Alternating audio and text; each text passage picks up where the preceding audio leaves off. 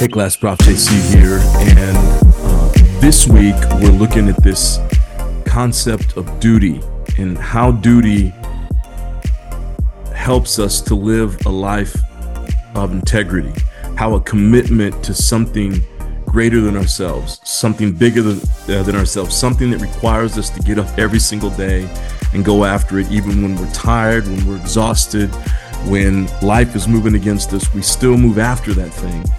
And when we have that thing, it helps us to live within what we call integrity. And again, remember when we talk about this idea of integrity, what we're talking about is wholeness, completeness, uh, wholeness, completeness. It's not a good or bad thing. It's not a, you know, hey, so and so has integrity, so they're good. So and so doesn't have integrity, so they're bad. So and so is nice to me. That means that they have integrity. So and so is a trustworthy person. That means that no, no, no. It just means to be a whole or complete person, to show up as you are, to show up with your full self. And there are many aspects that bring us around to this life of integrity. But duty is one of the most important aspects that we can be. Uh, probably one of the most important aspects that that it almost forces us to live within integrity. And this idea of a commitment to something larger than ourselves keeps us moving in a direction that uh, really has the power to keep us on the straight and narrow. Now, I'm talking to most of you on this call. Most of you are going to have great lives uh, over a period of 20, 30, 40, 50, 60 years, right? And I guess I'm right now, I'm thinking about our students who are in their 20s.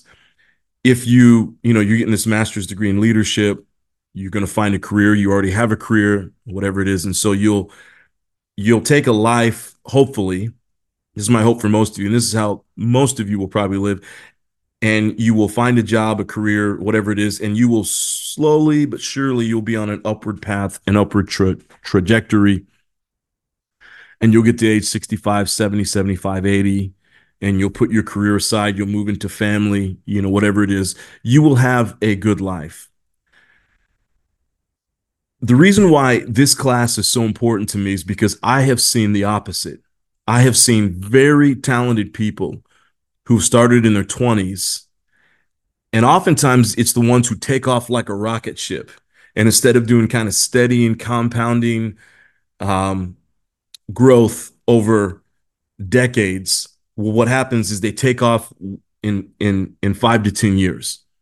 And a lot of times what happens is because they're not living their full and complete self, the real self comes out down the road it's not that it's not that you know somebody might say well that's a bad person right? They either have an affair uh, and it and, and, it costs them everything. They either um, you know they you know they yeah, they get to a certain point and i just saw this with a, a friend of mine. He's about four or five years older than i am and he quit his job quit everything. I mean, and, and he was at the top of his game the top of his game in his field quit everything and now he kind of blogs and he's talking about this journey of trying to find himself right? So he kind of in his late 40s early 50s he just petered out right? He's he's no longer doing the thing that everyone thought he was going to do. And so people are looking at that and saying ah you know not a good person. You know ah that's the dangers of you know the midlife crisis whatever. But really what happens is integrity always wins out right? And so you're on this upward path for these kind of people. You're on this upward path, and especially if they, you know, if they come out of college and graduate school, whatever it is, and they take off like a rocket. Oftentimes they take off like a rocket because they're being someone that's not who they are. And so when integrity kicks in, because at some point it kicks in, you stop worrying about what other people think and you say, I want to live life honestly and live life for me. To everyone else, it looks like a scandal. To you, it's just moving into integrity. Okay. But here's the deal I don't want that for anyone because that means that there's a whole shift and there are people that suffer consequences when people do this, right? Even when someone is legit finding themselves that integrity that you know that they decide to live in when they're 45 50 55 years of age it costs everybody else around them. And so I would say early on in your career, figure out who you are and be that. That's the that's the reason why we do these three unit classes. This is what I'm so passionate about. And if you've been with me before, you've heard me talk about the PV, PVM, the principles, values, purpose, vision, mission. All of this is so important right? And in this class here in just a couple weeks, we're going to get into principles. All of this is so important is so that you're not that person that all of a sudden begins to live in integrity when you're 50, but it costs you almost everything. Live in integrity now, right? Start now figuring out who you are. So at that at that certain age, there's not this midlife crisis. Because I think what midlife crisis is when I hear people say it, because I'm at that stage now. I'm not going through it because I am living my purpose. I'm I'm I feel blessed and grateful and lucky to be able to do what I do. But I know of people who go through this, and I don't think it's, you know, I've talked to some people who've gone through it, and it's never that they woke up one day and, and they wanted to buy the sports car or they wanted to leave their spouse or they wanted to find a new career and blow up their old career, whatever it is, and, you know, go go open a bike shop somewhere that makes them $30,000 a year when they were making $250,000, $300,000 a year. That's not, you know, it's not that these are bad people. What they wake up and realize is that everything that I've been living for was not the truth. And so I would submit again what we're talking about today living a life of duty, finding that duty early on in life.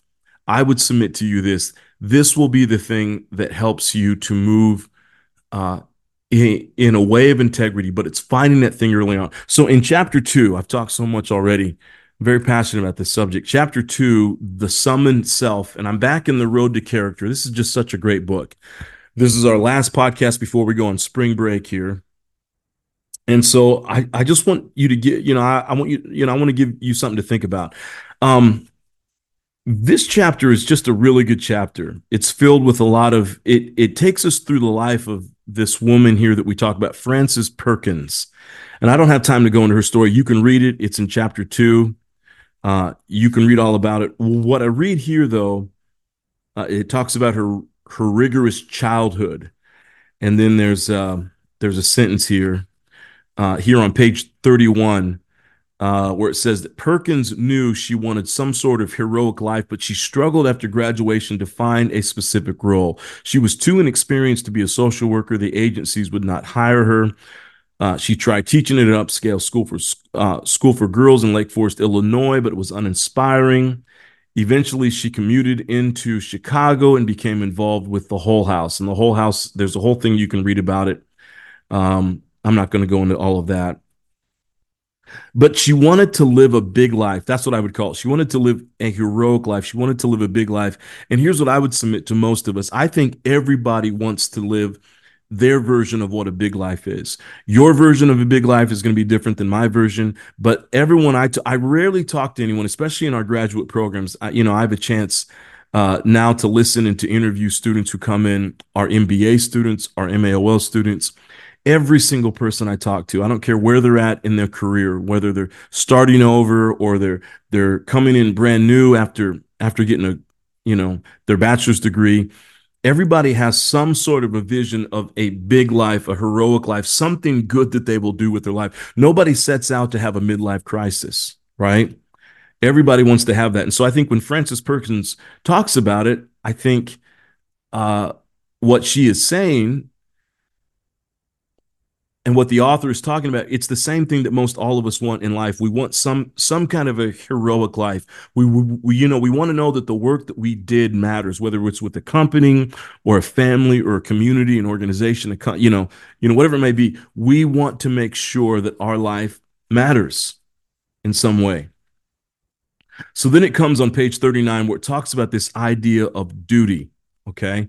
And so I'm just going to read, I'm just going to read some sentences. I, I want to get to the very end because I think that's, and all of this is going to set us up in this class, what we talk about, um, or what you will do, kind of your final project that you'll be working towards is really developing your list of principles. What are those rules for life that you will, that you will put together that will, uh, that will keep you for the rest of your time here on planet Earth. Rules that you do not break. More, more than likely, every single one of you has rules for life. You have certain things that you will or won't do, but most of you haven't codified those rules, right? You haven't written those down. Uh, and so you just, you're a decent person, you're a good person, but sometimes you don't even know why. I want you to know why, right? That's why in these three unit classes, the, the PV, PVM is so important, the principles, values, and of that leads to the purpose, vision, mission, right? You live uh, the mission, and we're talking about this in my service class right now. The mission is uh, that's the day to day work that we do of serving the people around us, of serving the marketplace. That's that's the work. But all of that comes back to the principles, right? The principles determine all the way down to our mission. It determines how we go about uh, serving the marketplace. And that's what this is all about from a leadership perspective. It's all about serving the marketplace well. So, what we're talking about in this class, all the way back to principles, it starts with the rules that we say no matter what career I go into, no matter what organization, no matter what company I go into, these are the rules that I will not break. Okay. Th- these are the rules that I will live my life by. and these rules will determine the future success that I have in life outside of any kind of catastrophe or whatever, or things happening that are out of your control. Uh, if you're able to live by these rules, they're they're they're such great rules. They're such great mental models, ways of thinking that they determine your mission, which is how you get the job done, which will determine your value to the marketplace. So all of this matters. Okay, so he talks about this idea of duty, and I just want to read just a couple of things for you here. Um, New York New York's governor, Al Smith, was Perkins. That goes back to Frances Perkins, who we're talking about here in chapter two. And if you want to know more about her, she is a phenomenal woman. If you want to know more about her, go to this chapter, read more about her in this book. Al Smith was Perkins' first and greatest po- political love. He was loyal, approachable, voluble, and a man with the common touch. Smith also gave Perkins her first big break in government. Okay. Okay, so we'll just keep moving forward here. Um, it talks about when I believe she went to work for Roosevelt. Um, Perkins was one of only two aides to stay with Roosevelt for his entire term as president. She became one of the tireless champions of the New Deal. If you've done history, you you know about the New Deal. I don't have to talk you through that. She was central to the creation of the Social Security Administration. What a, she set out to live a heroic life I, I think we can all agree she lived a heroic life. She was a major force behind many of the New Deal jobs programs such as the Civilian Conservation Corps, the Federal Works Agency, and the Public Works Administration. Through the Fair Labor's uh, the Fair Labor Standards Act, she established the nation's first minimum wage law and its first overtime law. She sponsored federal legislation on child labor and unemployment insurance. During World War II, she resisted calls to draft women, sensing that women would benefit more over the long run if they could take the jobs that were being that were being abandoned by drafted men. So this is someone who has really, and there's so much more that you can read about her. Okay. Uh, there's so many things that happen. She did not live an easy life, and page after page talks about this. Um, how her life was not an easy life. Again, a heroic life uh, was not an easy one. It goes on here, page 45. It says this Perkins did not really experience private joy until the end of her life. In 1957, a young labor economist asked, asked her to teach a course at Cornell University.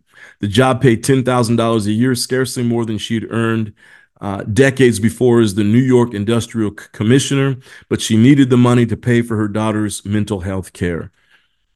Um, now, again, you know what this what this statement says for her. She's in her later years of life. She's given so much to, to developing things that are still impacting millions of people today and she gets to the end of her life and she doesn't have some major uh, savings account. She doesn't have major investments to live off of. She doesn't have a 401k that she's invested in and now it's it's giving her a return on her, on her investment. She's not sitting on major corporate boards that are paying her 250 $300,000 a year, right?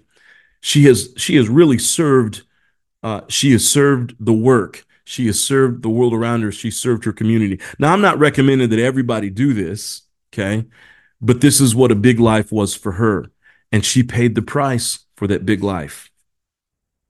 Okay. Talked about where she lived. She didn't like airplanes and traveled alone by bus, sometimes having to make four or five connections to get to a funeral or a lecture. Um, she tried uh, to destroy some of her papers to foil future biographers. She traveled with a copy of her will in her handbag so that if she died, uh, she wouldn't cause any problem. And she ended up, she actually died alone in a hospital on May 14th at the age of 85. Now, see, some of us read this and we think, what a sad, miserable life.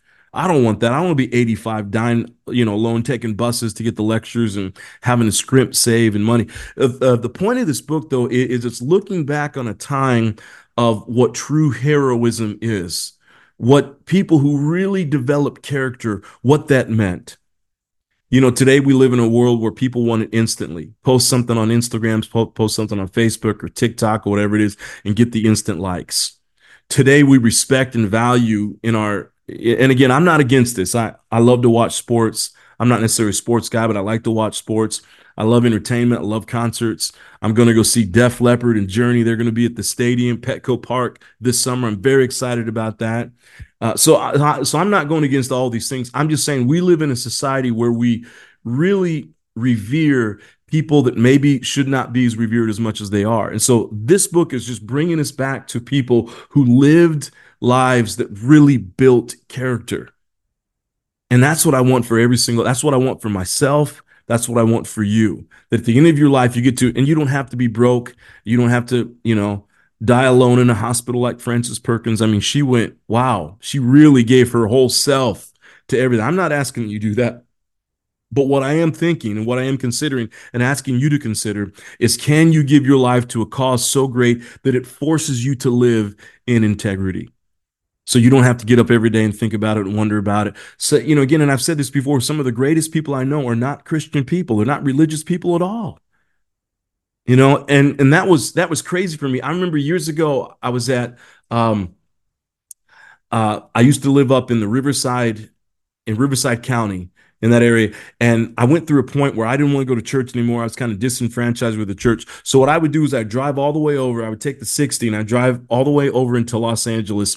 And and this was for about six to eight months. It wasn't a long time. It was almost a year. Uh, but about six to eight months every Sunday, I would do this, and I would drive over to the Union Rescue Mission, and, and I would serve food on Sunday mornings to the homeless people, and they would come in in three different waves. And sometimes I'd stick around and serve serve lunch as well if I had not if I had nothing else to do with my time or no homework to do or something like that. I would stay and serve breakfast and lunch. And uh, I remember one time there was this it was like three young ladies who who came in and and we had you know different volunteers that came in. I tended to be one who was during that period i was there all the time but there was this group that came in. And so i just went over and introduced myself and, and i'm wondering why is this young group of girls why are they um, why are they giving up uh, their time on a sunday morning to be here at the union rescue mission to volunteer?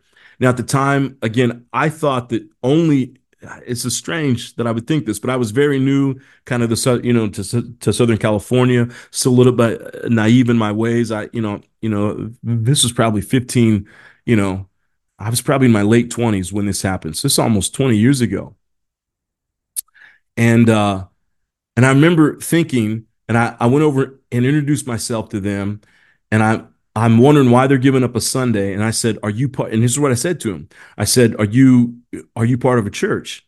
And I said, Oh, no, no, no, no. I said, Oh, cool. Like, is this a school project? You know, that you no, no, no, no. And then we started talking more, and I found out that they were agnostics, right? They weren't atheists, but they, you know, but they were agnostics. They were just like, we don't know. But they just but they knew in themselves that that giving of themselves and serving the poor, serving the less fortunate was something that they needed to do. I was blown away. I remember that drive I made back to, to the Riverside. I was living in Corona at the time, back to Corona. And I'm thinking, how in the world do people who aren't Christians do good things? That, that, you know, that didn't resonate with me. I didn't get it. Later on, I ended up working for the Salvation Army, actually. And I worked, my, my best guy friend there at work was a guy by the name of John. And, you know, I was uber Christian at that time, right? I mean, I, I, consider myself a Christian now, but at that time I was like, oh, I got to go out and save the world. That was, eh, eh, you know, everything's about saving the world. He was an atheist. He was an agnostic. He was atheist. There is no God. He, and we both worked for the Salvation Army. That led to many conversations. We'd get together and we'd have our our our drink of choice, and you know, smoke a few cigars or something. Uh, you know, whatever we do, right? We'd get together and we'd talk about these things. And this is a person who was an atheist. And I remember one Christmas Eve, they put out a call. They needed some help. There were some families that needed help. That, and I even said no to that. I said, I, am not giving up my Christmas Eve to go do this. This guy gave up his Christmas Eve to go like load up these semis and take this food and take this stuff to these group of families. What I mean, it was just, a, and so I learned quickly that, that being a, you know, being a good person, being a person who adds value to you know to society it doesn't mean you have to be a religious person i don't know how i got off on that i guess the point i'm trying to make is that everything we're talking about here it doesn't it, it's not a christian thing and I know that we're Point Loma Nazarene University, but this isn't. It's about being the kind of person who, whether you're agnostic, whether you're atheist, whether you are a, a Christian, you know, whether you're faith based of some sort, that we live a life that that pushes us towards integrity and and and pushes us towards doing something great with our lives. It has nothing to do with being a faith-based person. I digress. So let's get to the end of Perkins' life here. And here's the reason why we're reading this today. Again, thanks for sticking with me on the podcast. I'm, I'm really passionate about this one. Perkins, so here we go. I'm on page 46. Perkins didn't so much choose her life and I think that's kind of what I was talking about is what we value in our heroes today. And this book takes us all the way back to character, building a life, right? And it doesn't mean you have to be a Christian. Way. It just it's just building a life of character that takes years and decades of making choices that say it's not about me, it's about other people. Perkins didn't so much choose her life; she responded to the call of a felt necessity. A, pers- a person who embraces a calling doesn't take a, a direct route to self fulfillment. She's willing to surrender the things that are most dear. And by seeking to forget herself and submerge herself, she finds a purpose that defines and fulfills herself. Such vocations almost always involve tasks that transcend a lifetime. They almost always involve throwing yourself into a historical process. They involve compensating for the brevity of life by finding, watch this, finding membership in a historic commitment. That's the line right there. Finding membership in a historic commitment. It's it's it's if I could sum all that up, it's giving your life to something that's greater than yourselves. And I made a note over here uh, where I wrote duty Duty takes away all self centeredness. We are not thinking of ourselves. Instead, we are responding to a call. And so the question I want you to consider is simply this How does living a life of duty help one, help you? Okay. How will it help you to consistently live in integrity? Again, our definition of integrity is not you're a good person. Okay. It just means that you are who you are. So how will giving your life to something bigger than what, and it could be a job, it could be a, uh, it could be an organization, right? I've been doing this long enough here at Point Loma. It's very cool when we hear people who like trade up their entire careers because they get in this program right here, whether it's a the, the leadership program or the business program, and they get here and they get around people and some of our great professors, and something clicks in them and they say, Hey, the path I'm on is not the path I'm supposed to be on. I need to switch up gears. And I've seen this happen two or three times where people have made major life choices because they went from saying, I, it's not about me anymore. It's got to be about something bigger. And, and, that doesn't mean that you choose, well, I'm going to be nonprofit. That's not what I'm saying. It, doesn't mean you have to live like Frances Perkins and die alone in a house. That's not what I'm saying. But what I'm saying is that there's something about this idea of giving our life over to, to something greater than ourselves, an organization, a call, a, a mission, an organ, you know, I think you can find great mission in private equity. You know, we have a lot of people who come to our programs who kind of work in private equity, you know, equity and capital. Um, you know, they're doing big things. They're raising lots of money and they're, you know, they're developing, you know, they're developing great businesses and uh, doing all that work out there in the markets and the economy, all that kind of stuff. I think even that can be a great call. Right? So it's not about trying to make you go one direction or another. It's just can you give yourself a a a a big life? Can you pursue something that's bigger than what you possibly imagine? And then how will that, okay, help you live a life of integrity? Hey, I look forward to your responses. Thanks so much for all your work, everybody. I know I'm not commenting on your work, but I want you to know I'm reading them and I am uh, I, I got to tell you, I am impressed and I'm humbled and I'm learning things by reading through your responses. And some of you are giving a lot of time and effort to this. Greatly appreciate it. It's going to help you. It doesn't do anything for me, but it helps you down the road. Hey, thanks so much for uh, listening today. I know we're a little bit longer, but I'm very passionate about this. You have two weeks of no podcast from me. Now, the week when we come back from spring break, we, we will have something that we have to get done, but it won't be anything. It won't be a podcast. So you get two weeks off from me. So enjoy it because when we come back, um, uh, I'll see you again here in a couple weeks for our next episode. I look forward to your responses. Take care, everybody. Enjoy this week and have a great spring break next week. And I'll see you after spring break. Take care.